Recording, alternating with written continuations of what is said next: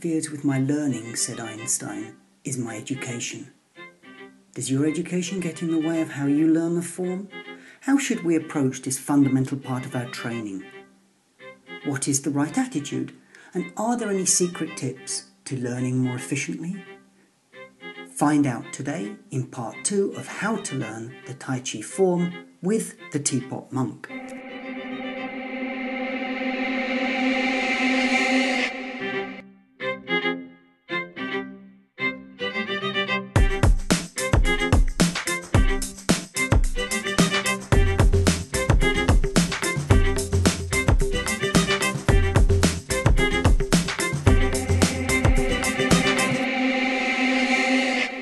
Everybody, and welcome back to part two of the form on Talking Tai Chi with the Teapot Monk. Last week we looked at the structure of the form, its roots, its history, and the way it is taught. Today I want to focus on something else, and that is one of my favourite themes teaching and learning, because it's all well and good saying to students, learn the form, or I'll teach you the form. In fact, it's far too easy to promise this, when in effect, students have major difficulties not just with the postures and coordination, but with the techniques of learning too. So today we're going to focus on ways to learn the form. The best approach to learning the form is to empty yourself. The classic story of the Zen master overfilling the enthusiastic student's cup with tea comes to mind here.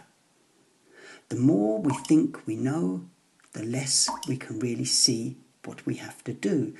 If the body is free of all tension, free of all expectation, and the mind is free of all distraction, then true learning can take place. If the mind is stagnant, the postures assimilated through the lens of an earlier session, then the form will never truly be learnt. It will only be poorly copied. This is not just the babbling of a crazy man in the south of Europe, it's also the thoughts of Krishnamurti, Bruce Lee, Thoreau, and a host of other creative minds. And before you begin to employ that lump of grey matter, learn to switch it off first and foremost when learning this sequence of moves because our conscious mind tries too hard to grasp the facts and the details of every sequence. The worst teachers are those that overanalyze, giving out handouts on foot angles, weight distribution, and a 10 step checklist for obtaining the correct angle of your eyebrow.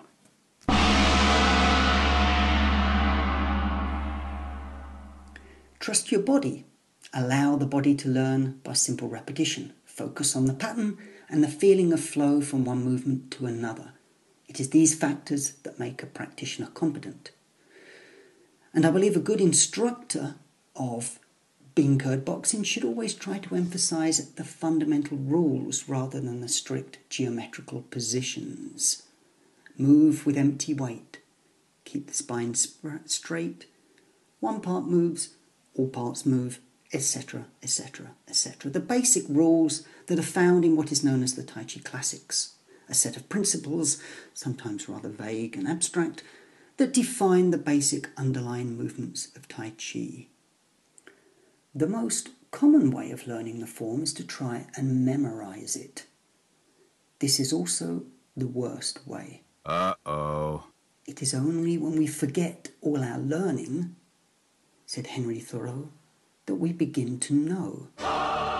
If we only use our heads to understand, imitate, and then reproduce the movements, we will have learnt little else other than how to effectively copy. Although this might give the impression of learning, it is in fact no different than learning how to draw by using tracing paper.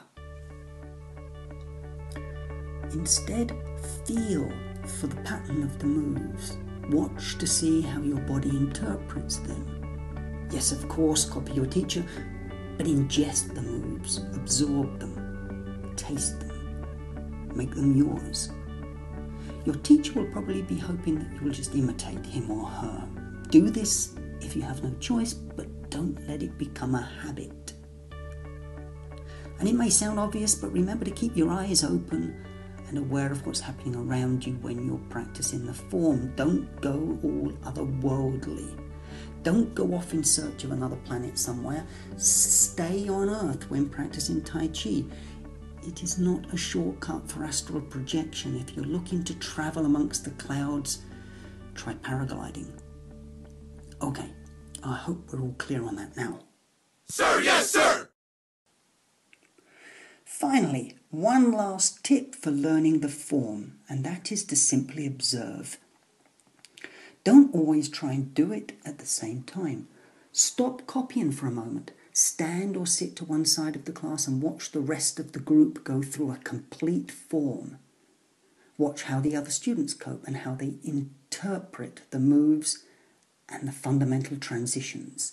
See yourself as part of this whole process and not something separate.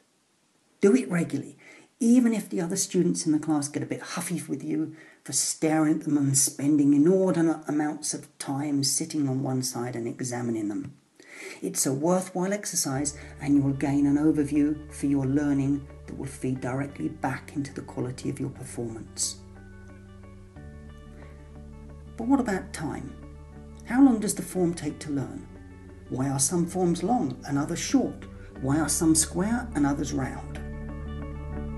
For this, you'll have to come back next week for the final part in this series on the form, forms,